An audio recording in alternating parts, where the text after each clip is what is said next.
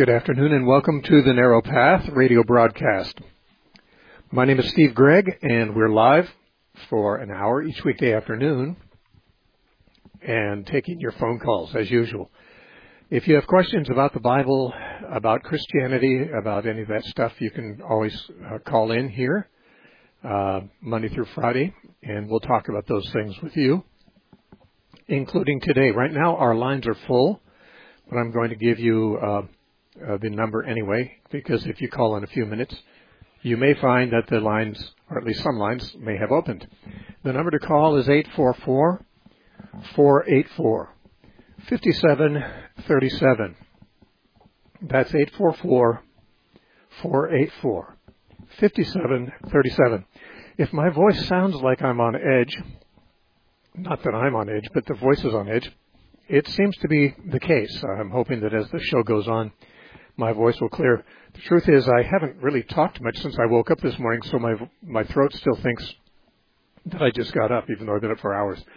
Uh, so sometimes it needs to clear itself just through some um, activity. So I apologize if my voice is kind of on the uh, verge of uh, croaking or squeaking or whatever, but uh, we'll we'll get through her. At least I trust we will. Our first caller today is John from Dearborn, Michigan. John, welcome to the Narrow Path. Thanks for calling. Hello, hello, uh, Steve. I hope that you and your wife are both very well today. Well, pretty good. Go ahead.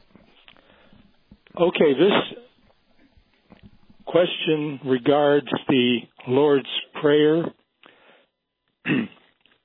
when it says, Forgive us our trespasses as we forgive those who trespass against us.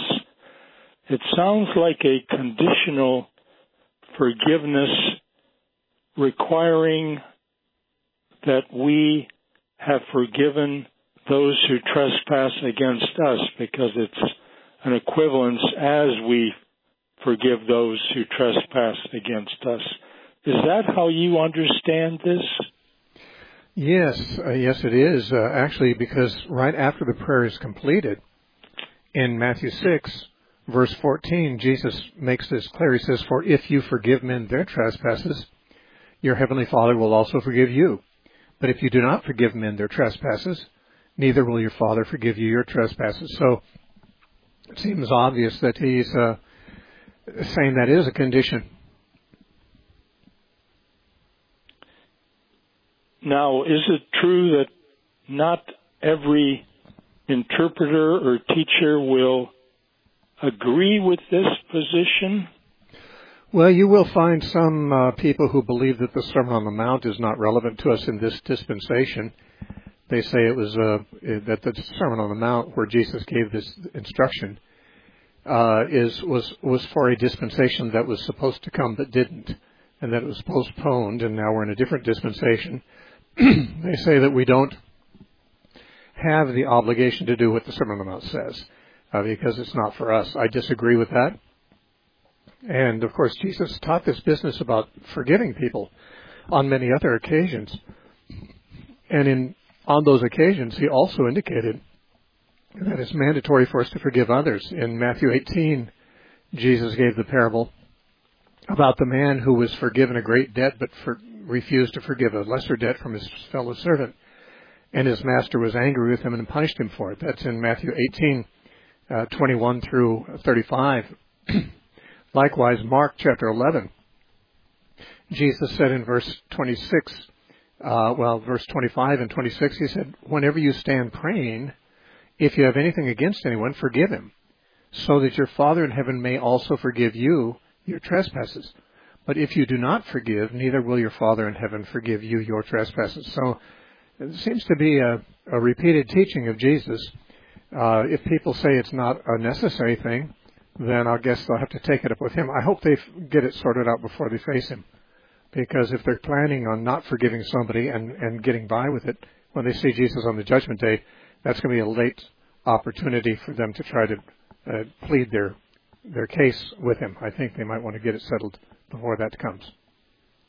So it sounds like, in some respect, that our salvation is dependent on our behavior, our our willingness to, or our our, our ability to do certain things, regardless of our limitations in that regard.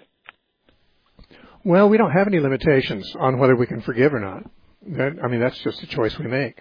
Um, we either choose to forgive or we don't. This is not something that strong people can do and weak people can't. It's simply a choice we make. Am I going to let? Am I going to give up my right to hold a grudge? Am I going to give up my right to retaliate against somebody? Um, that's my choice. Now, of course, some people might say, "But I'm trying to forgive, but I still feel bad about what someone did." Well, the Bible doesn't say we can't feel bad about what someone did. There's a lot of things I've done that I feel bad about, and there's things other people have done that I feel bad about. That has nothing to do with whether I forgive or not.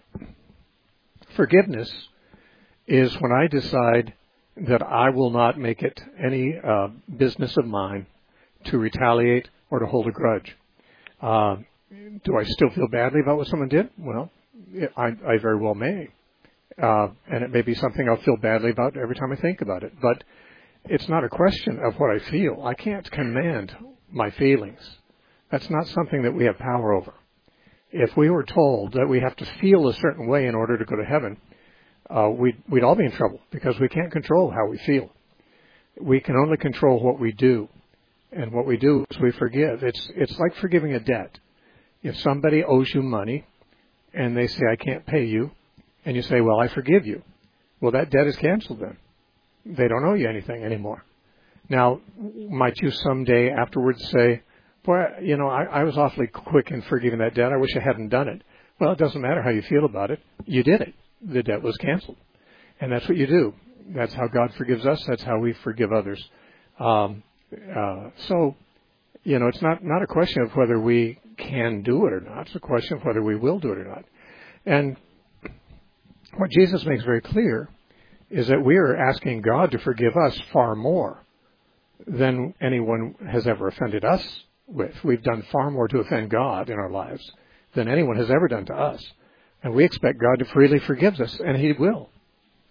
So, but how presumptuous that is to think that that's the right thing for God to do, but it's not the right thing for me to do towards someone else. That's absurd. It just shows I don't believe what I'm, what I claim I believe.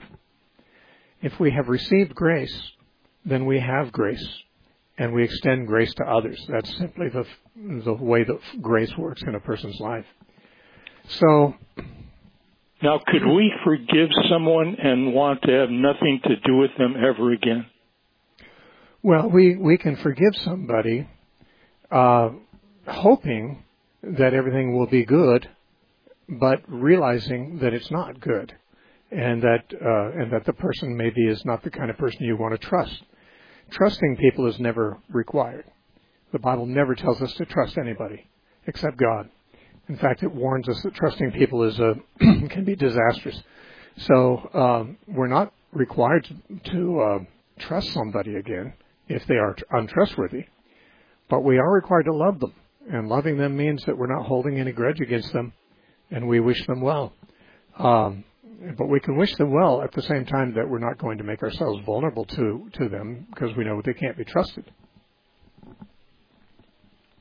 Okay, thank you very much, Steve. Thank you. All right. God bless you, John. Good talking to you. Thank you. Thanks for calling. Uh, Sandy from San Jose. Haven't heard from you for a while. Welcome. Hi, Steve. Always great to hear from you. Um, quick note on forgiveness. Tim Keller, the late Tim, Tim Keller, wrote a great book called Forgive why should I and how can I? And for me, I read it and it was really helpful. That's an aside here. Hey, I'm, I'm getting, I'm on a binge with, with A.W. Tozer right now. I'm just like, Carol and I are doing audiobooks and just loving it. In his book, uh, Man's Pursuit of God or God's Pursuit of Man, he has, he has a, a, something I want to read. It says, there's no need, there is there's need to be no incompatibility between the deepest experiences of the spirit and the highest attainment of human intellect. It is required that the Christian intellect be fully surrendered to God and there be no limit to its activities beyond those imposed upon its own strength and size. When Carol and I heard this together. We looked at each other and we said, Steve Gregg, you know, Steve, this is a compliment to you. I think you're a very intelligent man, but I also think that you're fully surrendered to the best you can. And God bless you, my brother. Um, so that was partially what I called to say I got A.W. Tozer and he spoke to me about you. So uh, keep on well, doing great work. That's nice. You know, it's interesting because uh, I binged on Tozer back when I was in my early 20s, and that was 50 years ago. And I read and reread and reread Tozer. Uh, that book you're reading used to be called uh, The Divine Conquest, and then it was re- after he died, it was relabeled God's uh, Pursuit of Man. But it was a considered to be a prequel to the uh, Pursuit of God. Yeah. And yeah. Uh, I've read The Pursuit of God probably 20 times. Uh, uh, the book you're reading, I've read probably mm, at least half a dozen times, and, and most of the other Tozer works I've read uh, repeatedly, uh, though not that much recently. But from time to time, I do listen to them on audiobooks, and uh, sounds like that's what you're doing. But I will say that when I read Tozer, when I first read Tozer, I read him, excuse me, I resonated with him uh, because. Mm he was saying things that uh, not many preachers I was hearing were saying, but the kinds of things that I that I like I said I could resonate with. So uh, it's it's flattering to hear that uh, reading Tozer would would in any way uh, remind you of me. But he kind of reminded me of me too, although he's a much superior version. and you know, one other point too is you don't hear quote Tozer quoted much in sermons or whatever, but you know, he was talking about how bad the church was, what, 50, 60 years ago? And I think it's bad today. That is the institutional church. But let me get on to my question, Steve. Okay. I was listening to another uh, podcast. Um, they were talking about Israel, specifically um, what happened when Israel took over the land. And I've heard you say, and I don't want to put the words into your mouth. Well, let me tell you what this person said and see if I understood what you said, because I don't know what the truth is anymore. This person said that during whatever it was, 48 or 49, when uh, whatever the UN did some kind of you know proclamation, whatever. He said a lot of the uh, Palestinians were asked by other Arab nations to leave, and they did. And then when they came back, Israel wouldn't give them back their land. But I think I heard you say something, could be wrong, that that the Israelis kicked a lot of Palestinians out of the land. Um, and so I just I trust your history better than I trust some of these podcasts. So if I misquoted you, let me know. But give me your best understanding of what happened to the Palestinians when the Jews uh, took over in 48. Yeah, well, the Palestinians uh, were Arab people who had lived in that region.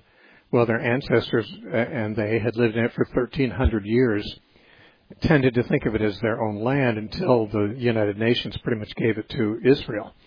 And uh, of course, the United Nations divided it between Israel and the native uh, Palestinians, and uh, and and yet, as soon as the United Nations did that, there there came to be a civil war between uh, the Israelis and the Palestinians, and both both were very aggressive toward each other. Um, mm-hmm. both of them committed atrocities. Uh, there were terrorist terrorist activities on both sides, and it's very very hard to make a simple summary of you know how things came down. But I will say this that one of the first terrorist acts was done by Israel, uh, a terrorist organization under Menachem Begin called Irgun, and they attacked a little village called Deir Yassin, uh, and and slaughtered hundreds of uh, men, women, and children uh, mm-hmm. who were non-combatants. Uh, the fear of that caused Palestinians in many villages to leave their farms and flee uh, to get out of the way, with the understanding that once the danger was past, they would come back to their farms again. Uh, generally, mm-hmm. that is the way it works in war. Uh, usually, in a time of war, people who are, become refugees and flee, when the war ends, they're allowed to come back to their homes. Uh, in this case, they weren't. They weren't allowed to. The Israelis, in many cases, bulldozed their homes. In many cases, they occupied their homes and their farms. And lots of times, mm-hmm. the owners of those farms, the, the Palestinian owners, were only you know several thousand feet away, uh, starving in, in the cold outdoors, uh, while somebody else was uh, occupying their farms. Um, mm. And this, this of course, made them uh, has has caused a lot of bad blood to exist. Now, lots of terrorism has gone on. We hear mostly mm-hmm. about uh, Palestinian terrorism, and it's probable. I don't know the facts. I mean, I don't know the details, but it's probable that the Palestinians do more acts of terrorism now than the Israelis, uh, because uh, terrorism is a resort of desperate people.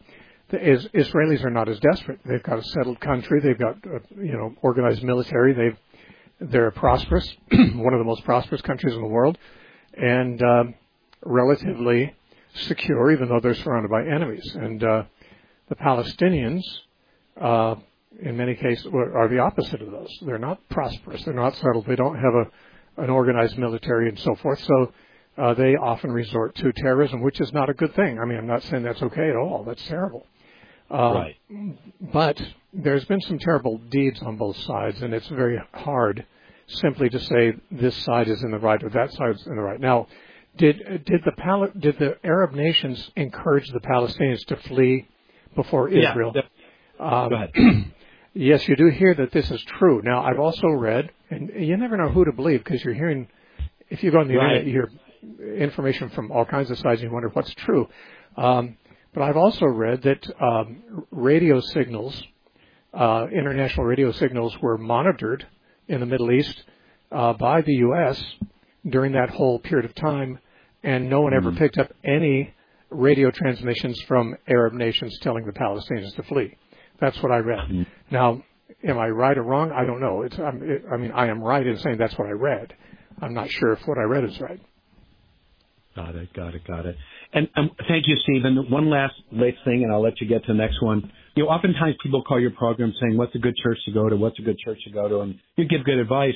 I think the one you're leaving out is Bible Study Fellowship. It's not an institutional church, but it's the best deal in town because you go online, you talk to people, you read the Bible, you discuss the Bible. You don't just get a lecture.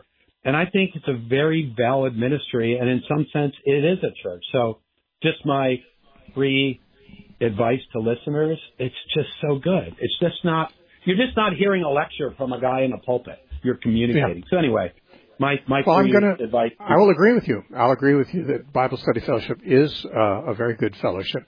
Uh, obviously, they're dispensational and they have some other views I might not yeah. believe, but that's yeah. not a problem to me. That's not a problem to me. They are uh, they are uh, more than average zealous people who get together weekly and, and talk about the Bible. And, and for people who are looking for like-minded uh, fellowship, and by like-minded I don't mean people who have the same doctrines necessarily, but people who have the same zeal for study of the Word and seeking Christ. Yes.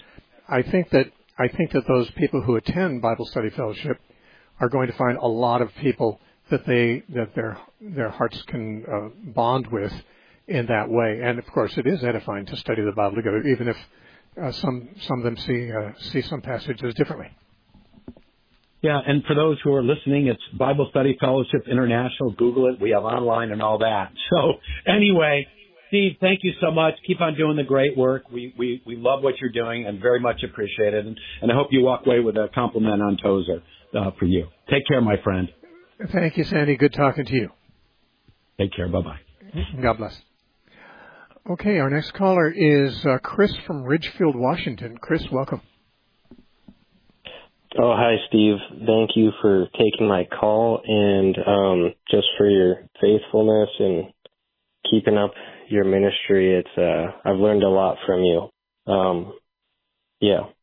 Anyways, uh, my question today, I wrote it out and I will try to be succinct with it. Um, it is, what does the Bible say about setting boundaries with people when it comes to them asking for help?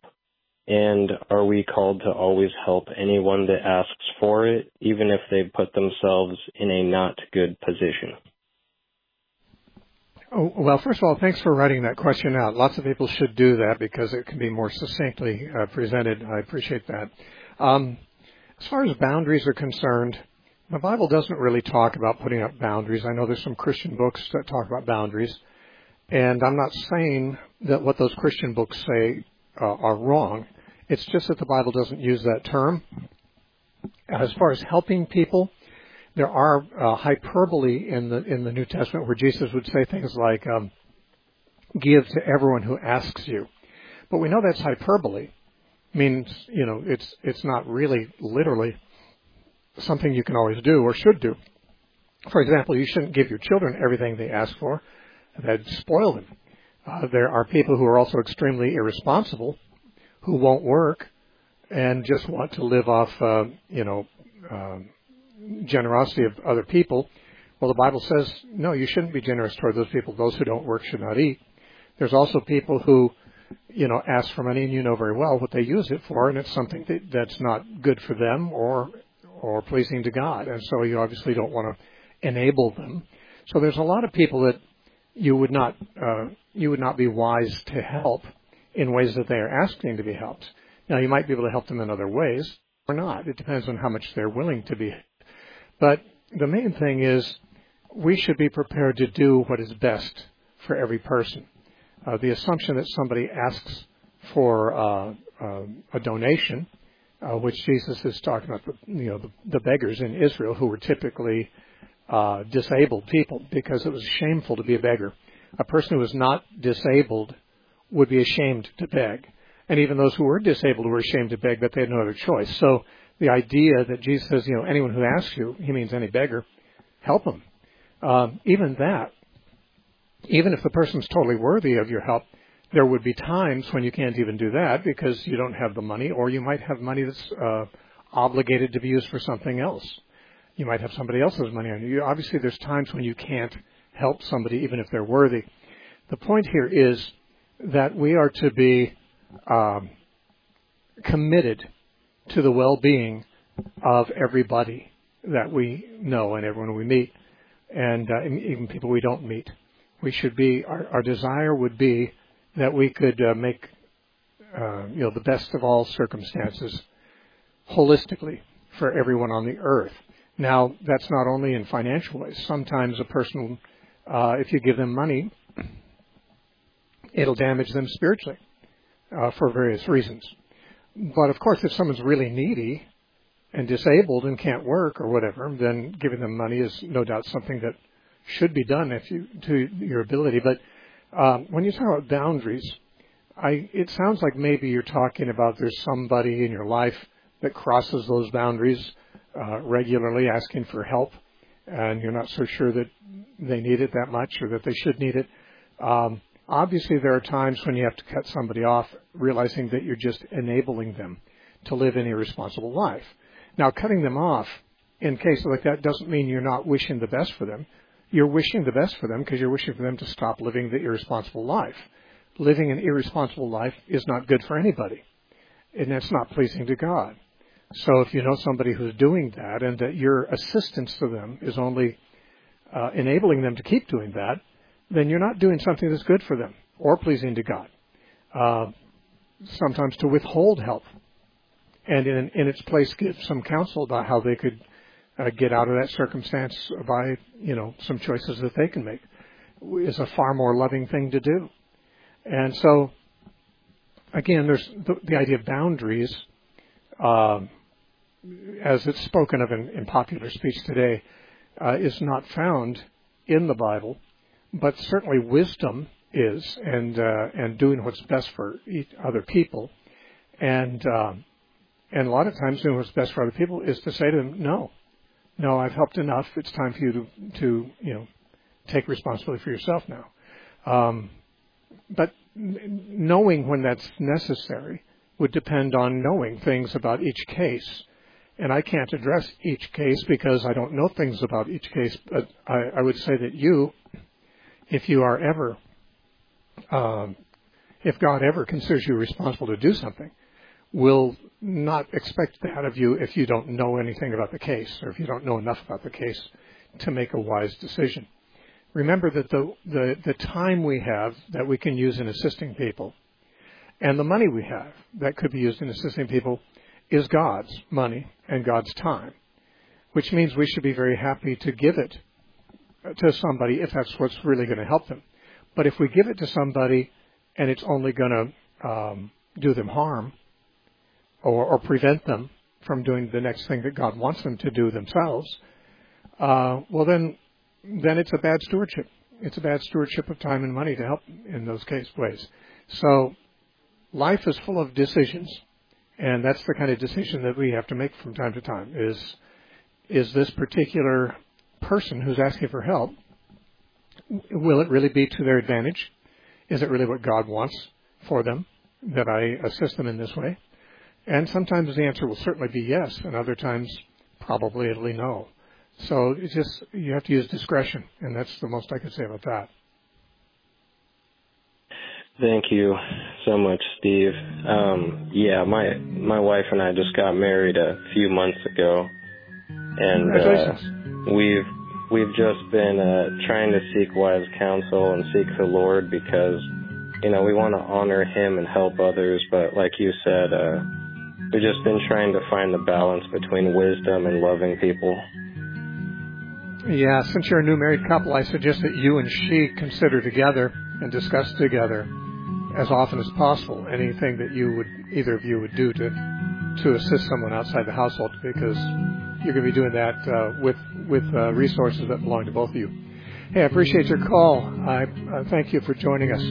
You're listening to the Narrow Path. We have another half hour coming up. We're not done, uh, but we are listener supported. If you'd like to write to us, the address is the Narrow Path, PO Box 1730, Temecula, California 92593. Our website is thenarrowpath.com. I'll be back in 30 seconds. Small is the gate and narrow is the path that leads to life. We're proud to welcome you to The Narrow Path with Steve Gregg. Steve has nothing to sell you today, but everything to give you. When today's radio show is over, we invite you to visit thenarrowpath.com where you'll find topical audio teachings, blog articles, verse by verse teachings, and the archives of all the radio shows. Study, learn, and enjoy. We thank you for supporting the listener supported Narrow Path with Steve Gregg.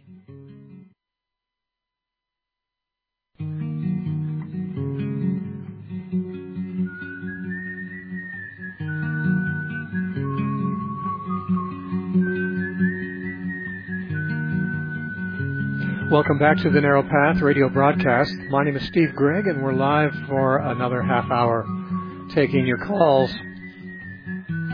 If you'd like to join us, and if you have questions about the Bible or the Christian faith, you can call me at this number, 844 484 5737. I need to announce that uh, next week I'm going to be uh, coming up to the uh, Central Valley of California, and I'll be speaking in a number of places between uh, next Wednesday and the following Tuesday.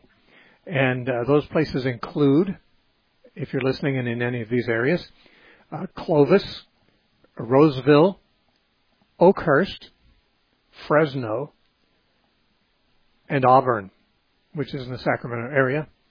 Uh, I'm going to be in those places uh, next week, beginning Wednesday, and uh, a different place each night, pretty much. Uh, a couple uh, I think a couple nights in one place, but um, again, that's in Clovis, Roseville, Oakhurst, Fresno, and Auburn are different locations. I'll be speaking over a period of about seven days. Um, one of those events, which is a week from this Sunday, is in Fresno, and I'll be speaking at the North Point Bible Institute. Um, and it's open to the public, but you have to register for it. It's uh, going to be on a Sunday afternoon from 4 o'clock to 7.30, and I'll be speaking on the four views of Revelation. So uh, if that interests you, that's in Fresno a week from this Sunday. That is January 21st. And if you're interested in uh, registering to come to that, I don't I don't think there's any cost to it. Um, you can go on our website. You can see all of these uh, locations and times at our website, thenarrowpath.com, thenarrowpath.com, and look under announcements. Okay, let's talk next to uh, Carrie from Texas. Carrie, welcome. Hey, Steve, I got two questions. Uh, first of all, uh, dispensationalists divide the Bible up into seven dispensations. It, is that valid? Well, not necessarily. I mean, uh, what what I mean, they they divide history. Are you speaking? I can't tell. There's some noise anyway. Oh, okay, there's some noise. I'm going to put you on hold here. Um, they divide history into seven dispensations, and uh, by dispensations they mean divisions which begin and end in uh, in specific ways. They believe each dispensation begins with God making a covenant with people, and the dispensation ends with them violating that covenant, coming under judgment, and then another covenant is made, a new dispensation that starts. They believe this has happened seven times, at least uh, classic dispensationalism taught, that the period from the creation to the fall was the first dispensation. They call it the dispensation of innocence. The second dispensation was from the fall to the flood, which they call the dispensation of conscience. Then from the flood to Abraham, they consider the dispensation of government. From Abraham to Moses was, uh, they would say, the dispensation of promise. And from Moses to Jesus, the dispensation of the law. From Jesus, uh, essentially from Pentecost on, uh, through, they would say, to the rapture of the church, is the dispensation of grace or the age of the church. And then, uh, then there's the age of the kingdom in the millennium, which is uh, inaugurated, I guess, uh, through the seven-year tribulation, and then there's the millennium. Now, is this a valid way of looking at things? Well, you can look at history and divide it up as many different ways as you want to. These these certainly are uh, events that introduce uh, something new in each case. Although you could certainly make more of them. You could have the uh, you know the the dispensation from uh, Saul to Rehoboam would be the uh, dispensation of the united Mon- monarchy of Israel. Um, you know, and then you know the next uh, what 180 years or so, or 280 years or so, you you have the uh, t- the uh, divided kingdom dispensation and so forth. I mean, there's different things happen at different times, and you can pick which ones you want to, and and place a period between them and the next one you want to choose, and call that a dispensation. The Bible doesn't use that terminology. Now, the word dispensation has been used a long time before there were dispensationalists. The dispensationalist scheme arose through John Nelson Darby in uh, in the 1830s but long before that, early Christian writers used the term dispensation. They just didn't have the same dispensational scheme as Darby did. Normally, they would speak of two dispensations uh, the dispensation of the law and the dispensation of Christ, of their grace. And uh, that was, or, or we could say the Old Covenant and the New Covenant. That would be the way that the word dispensation was usually used in among ancient Christian writers. Uh, Darby simply identified more dispensations and uh, and made that point uh, a, a, very important basis of his theological system. By the way, he didn't ever call his system dispensationalism.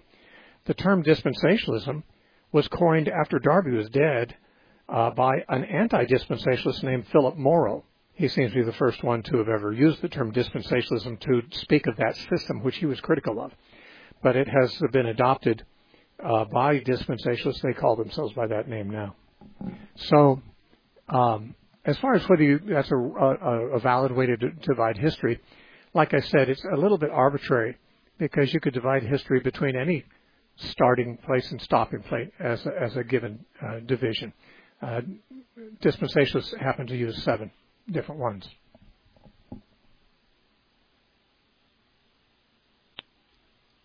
I, am sorry, you had another question, didn't you?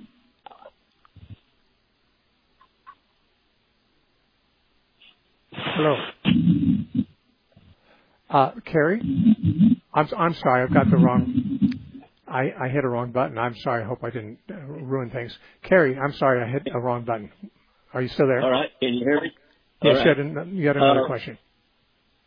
Yes, uh, kind of along those lines, Ephesians 1:10. Uh, we had a Bible study the other day, and the leader was kind of indicating that he was thinking that this was uh, indicating the uh, second coming of Christ and the rapture of the church. Uh, and I didn't see it that way. I saw it as more of a consummation of all things, the redemption of all creation and, and whatnot. Could could you give me your take on uh, Ephesians 1:10? Yeah, uh, Ephesians 1:10, Paul says that in the dispensation of the fullness of times, he might gather together in one all things in Christ. Um, this, I believe, refers not specifically to the second coming of Christ, although some feel that it won't happen until the second coming of Christ. So, in other words, this gathering together of all things into Christ is thought by many to take place at the second coming of Christ and to exist forever afterward. But there are some who would say, uh, and this might be the postmillennialists, who would say, well, this is what God is doing and has been doing for the past 2,000 years and will continue to do as more and more people are converted and brought into the body of Christ uh, and, and reconciled with Him, uh, that this will keep going on uh, until Jesus comes back, but it, but many believe it will have been achieved to a high degree uh, before Jesus comes back. Uh, Paul is not specifically mentioning Jesus coming back in this passage. He's talking about what God's purpose is, what He purposes to accomplish. The question of whether it'll be accomplished before Jesus comes back or only because Jesus comes back, and at that point, um, would be a separate issue that would, this verse I don't think would make clear. Um, and I would say this too, that uh, to a premillennialist, I don't even think the second coming of Christ would bring this about because the premillennialist believes that after Jesus comes back, there's still going to be another rebellion of a great number of nations as the sand of the seashore for multitude coming against him uh, at the end of the millennium. So obviously not all things would have been gathered into him at that point. Uh, there's still many who are at odds with him and rebel against him. So uh, perhaps if you were premillennial, rather than saying this will happen at the second coming of Christ, we might say it would happen at the end of the millennium in the new heavens and the new earth and the new uh, Jerusalem. so, uh, to me, I don't think Paul is identifying the second coming of Christ here. Uh, even if we would say, uh, well, this is going to happen at the second coming of Christ. I mean, I, I would not be uh, I would not be opposed to that suggestion, but Paul doesn't say that that's the case, and that's not he's not speaking about the second coming per se. He's just saying this is what God's purpose is to do. Whether he'll do it at the second coming of Christ, before the second coming of Christ, or even a thousand years after the second coming of Christ, as the premillennialists would say, um, that is not. No hint is given of that in the passage because he's not thinking specifically of that event, but only of the result. Is there a uh, uh, any? Uh, the word times is used as a plural instead of a singular. Is that relevant to anything? Well, I think the word times would be similar to the word uh-huh. ages, ages or seasons and things like that. Um, you know, Jesus said it's not for you know the times or the seasons and so forth. It just times would refer to periods of time, just like seasons does. Um, when he uses the word dispensation he says that in the dispensation of the fullness of times, the word dispensation, the Greek word uh, behind it means the management of a household, or or it's often better translated stewardship. And so, a, a more literal, possibly more literal interpretation would be that in the stewardship of the fullness of times, he will gather together into one all things in Christ. That is the way that he manages his household, the way he stewards the universe or the or human history, um, you know, in the in the present time, in the uh, prop, at the proper time, this will have been accomplished. Is what all I think he's saying there. Thank you, Steve. Okay, Kerry. Thanks for your call. All right, our next caller is uh, let's see, it's Brian from Colorado Springs. Um, uh, by the way, we might be able to get uh, you might be able to get through before the half hour is over if you call this number 844 484 5737. Brian, welcome to the Narrow Path. Hi, Steve. Thank you. Um, my men's Bible study uh, just finished the book of Joshua, and we're going to spend two, maybe three weeks talking about um, a topic suggested by one, one of my friends in the study, and, and he, the, the topic is Israel: Are they still God's chosen people? Kind of inspired by recent events and and uh, what we read in Joshua. But um, he's going to be presenting what I think is kind of a stereotypical um, dispensational view, and I'm going to present the, uh, the other view, uh, or another view, I guess. And, and I was wondering if you'd listen to my summary of the other view and see if you agree with it or would add to it, or if it's if it's I don't know. I'm just trying to. I think a lot of guys in the group probably haven't heard an an, mm-hmm. an other view, a different yeah. view. So you mean you want to give that summary right now? Yeah, I'm going to give you a brief summary. I try to make it brief and succinct, and I don't want to leave anything out, but I don't want to make it. I don't know. I don't want to miss anything important too. So I wonder if you'd comment on this, if I could read it briefly to you. Okay, if it's brief, go. Um, yeah. Uh, so in the Old Testament, we see that God chose a group of people descended from Abraham and eventually described primarily using the label of Israel, with whom to make multiple covenants. The primary but not only promise of these covenants was that God would produce a Messiah through whom all the nations of the world would be blessed. With the coming of Jesus Christ, the promised Messiah, through his life, death, and resurrection, all the promises God made in these covenants were finally fulfilled. Not only that, Jesus initiated a new covenant, one that was prophesied in the Old Testament, one that made the old covenants obsolete. Additionally, Jesus and the apostles taught that having a physical lineage that traces back to Abraham, Isaac, and Jacob slash Israel isn't actually what makes someone a quote son of Abraham or true Israelite. And a careful look at the Old Testament reveals that it actually never has been. In the new covenant established by Jesus, God invites anyone who will trust in Jesus to join his chosen people, where there is no Jew or Gentile, and all are one in Christ. Yeah, yeah, I, I totally agree with everything in that summary. I would I'd bring up a, a couple of things perhaps, and that is um, if we say if we're asking the question, is Israel, that is ethnic Israel, are they still God's chosen people? The question would be, well, chosen for what? Yeah. Uh, what, what are we talking about them being chosen about? Now, what the Bible clearly says in the Old Testament is God chose them to be the ones through whom the Messiah would be brought into the world. We don't read of them being chosen for anything else, just that. Now they did they did bring the Messiah into the world as he came through them, which means that God's choice of them uh, was successful and mission accomplished. Now, ever since Jesus has come, if someone wants to say they're still chosen, I'd say, okay, well, what are they chosen for now? Um, you know, what, uh, if they if they accomplish the only mission they were ever ch- said to be chosen for, what mission do they have now? Now there are dispensationalists who say, well, yeah, in the last days Israel's going to have a play a role that is unique to them, but you can't really find anything in the Bible that says that since Jesus came, the Jews are going to do something that you know Gentiles can't do. There's no difference between Jew and Gentile in Christ. There's a middle wall of partition has been broken down. Any believing Jew is in the body of Christ along with you and me, and any unbelieving Jew is not saved and certainly not chosen to be God's instrument. So, um, if we're talking about ethnic Israel as a race, uh, I just say, well, if you want to know if they're chosen, I'd say, well, chosen for what? I don't know of anything they're chosen for. Now, I'd also point this second thing out. When we read of the promises made to Abraham, and then those that are made through Moses, well, well they're made to Abraham, Isaac, and Jacob, and then later uh, to Moses through Moses, and then there were promises made to David and so forth. Um, these promises that God made to them, none of them mention anything about what we call salvation. For example, none of them speak specifically about life after death. None of them speak about going to heaven. Abraham was not told that he or his offspring would go to heaven. Uh, neither was Moses. Moses didn't tell the Israelites that they'd go to heaven if they kept the covenant. Uh, the promises God made were not that they would be uh, saved in the sense that we think of that term.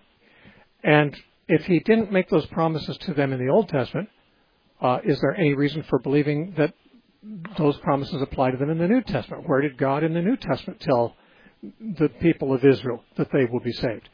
What I do find in the Old and the New Testament about salvation is that in Isaiah chapter 10 in verse 22, which is quoted by Paul favorably in Romans 9:27, God said, "Though the children of Israel be as numerous as the sand of the seashore, only the remnant will be saved."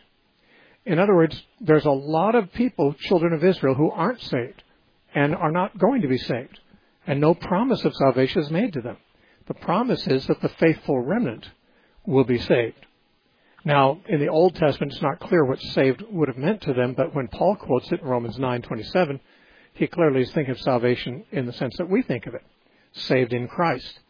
Now, mm-hmm. therefore, there is no promise made to the ethnic Israel anywhere that they would be saved.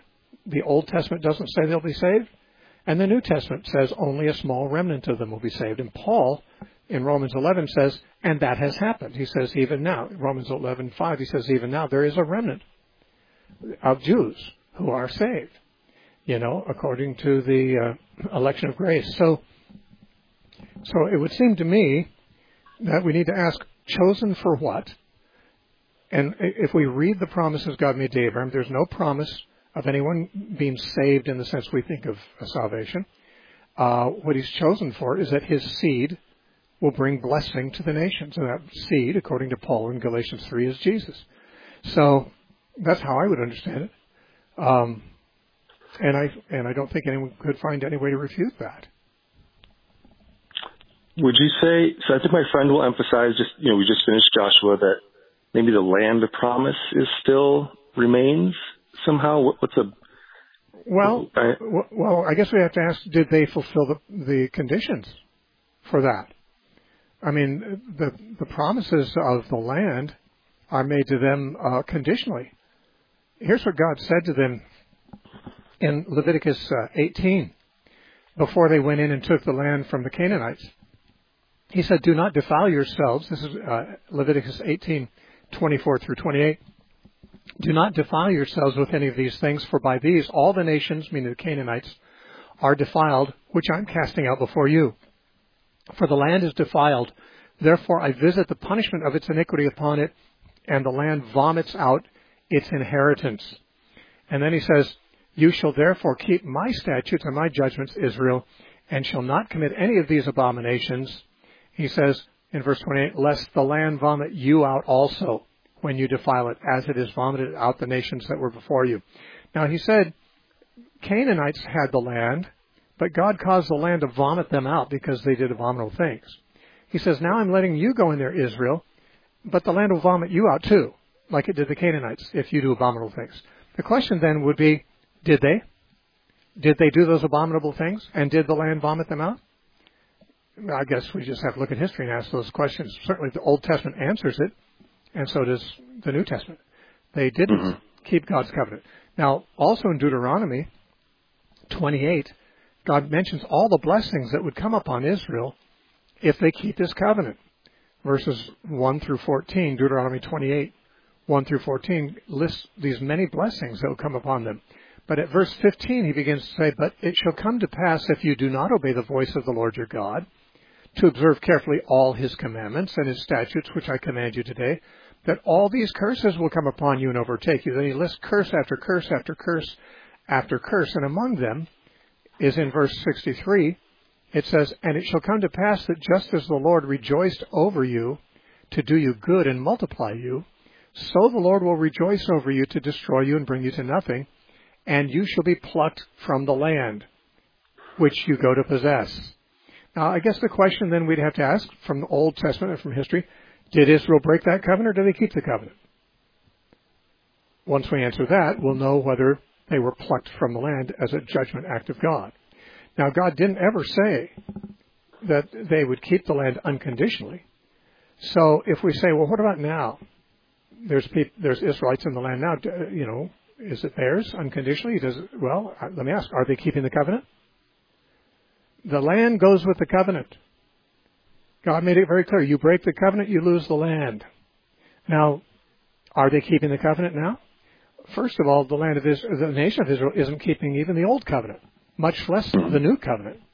The new covenant is made in Christ, and only you know a tiny, tiny, tiny percentage of, of the Jews in Israel are are actually following Christ, so they're not in the covenant with God. They're not even keeping the old covenant, and therefore, I guess we have to say, well, then on what basis, scripturally, would they have the right to take this land from somebody else, for example? Now, I'm not against Israel having the land. I just want to make that very clear. I'm not, I'm not against them having their own homeland.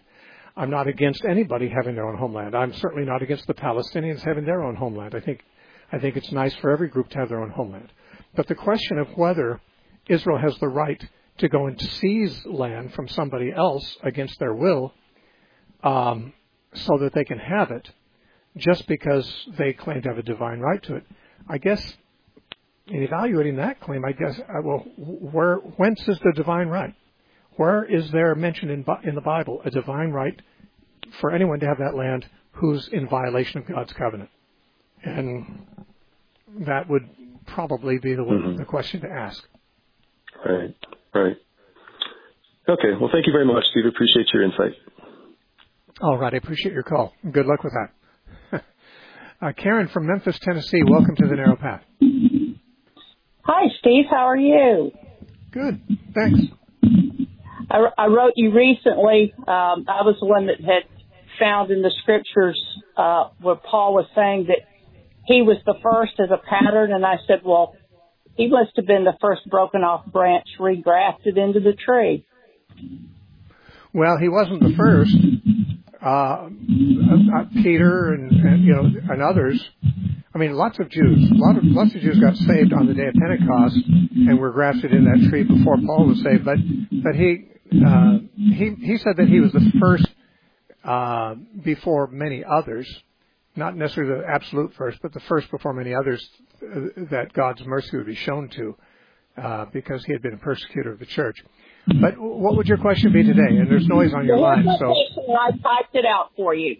Okay. If Christ is the true Israel, and the twelve tribes entered into the Mosaic covenant at Sinai, which was a marriage covenant, could we see Jacob being given the name Israel as a betrothal to that marriage contract? like the oneness where God called their name Adam?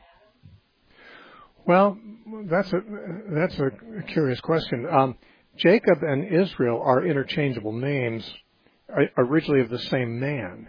Uh, the man Jacob was wrestled with God all night and was renamed uh, Israel. But then, even after that, he was often called Jacob and often called Israel. They were simply he had two names now, um, interchangeably. And uh, just like uh, Peter, Simon Peter, sometimes called Simon, sometimes Peter. Even though Jesus said, uh, "I'm going to call you Peter," he's still called Simon after that uh, in the New Testament sometimes as well. Uh, so I don't know if, if there's a if we can make any difference between the name Jacob and Israel significantly, and I don't know that I don't know how that would necessarily be seen as a betrothal uh, of marriage. Certainly, God made a covenant with Abram and renewed it with Isaac and Jacob. And, and a covenant, God's covenant with his people, is analogous to a marriage covenant. The Bible makes that very clear. Um, but uh, when it comes to, you know, God made a covenant with them, uh, and it's like marriage, I don't know if we could see any particular stage of that, uh, at least in the naming of Jacob as Israel, as specifically a betrothal. So, I mean, I, I guess one could privately hold a view like that, but I don't know that we'd be able to, in any sense, uh, provide a, a scriptural uh, defense for that particular outlet. Uh, Fred from, oh, I'm out of time. I was going to take another call. Uh, you're listening to the Narrow Path radio broadcast. My name is Steve Gregg, and we are live Monday through Friday. So uh, this is Friday. We won't be talking on the air again until Monday. So keep your questions handy and call in on Monday. Uh, the Narrow Path is a listener supported ministry. There are no commercial breaks because there's no sponsors. And we don't sell anything either. You can't buy anything from us at our website or over the air. We don't, we don't advertise products or sell them. We do, however, pay a lot of money to radio stations to stay on the air. And we do that because listeners who want us to stay on the air will send um, know, contributions to help us pay those bills. If you'd like to do that, you can write to the Narrow Path, P.O. Box 1730, Temecula, California, 92593. Or you can do that from our website where everything's free, thenarrowpath.com. Thanks for joining us.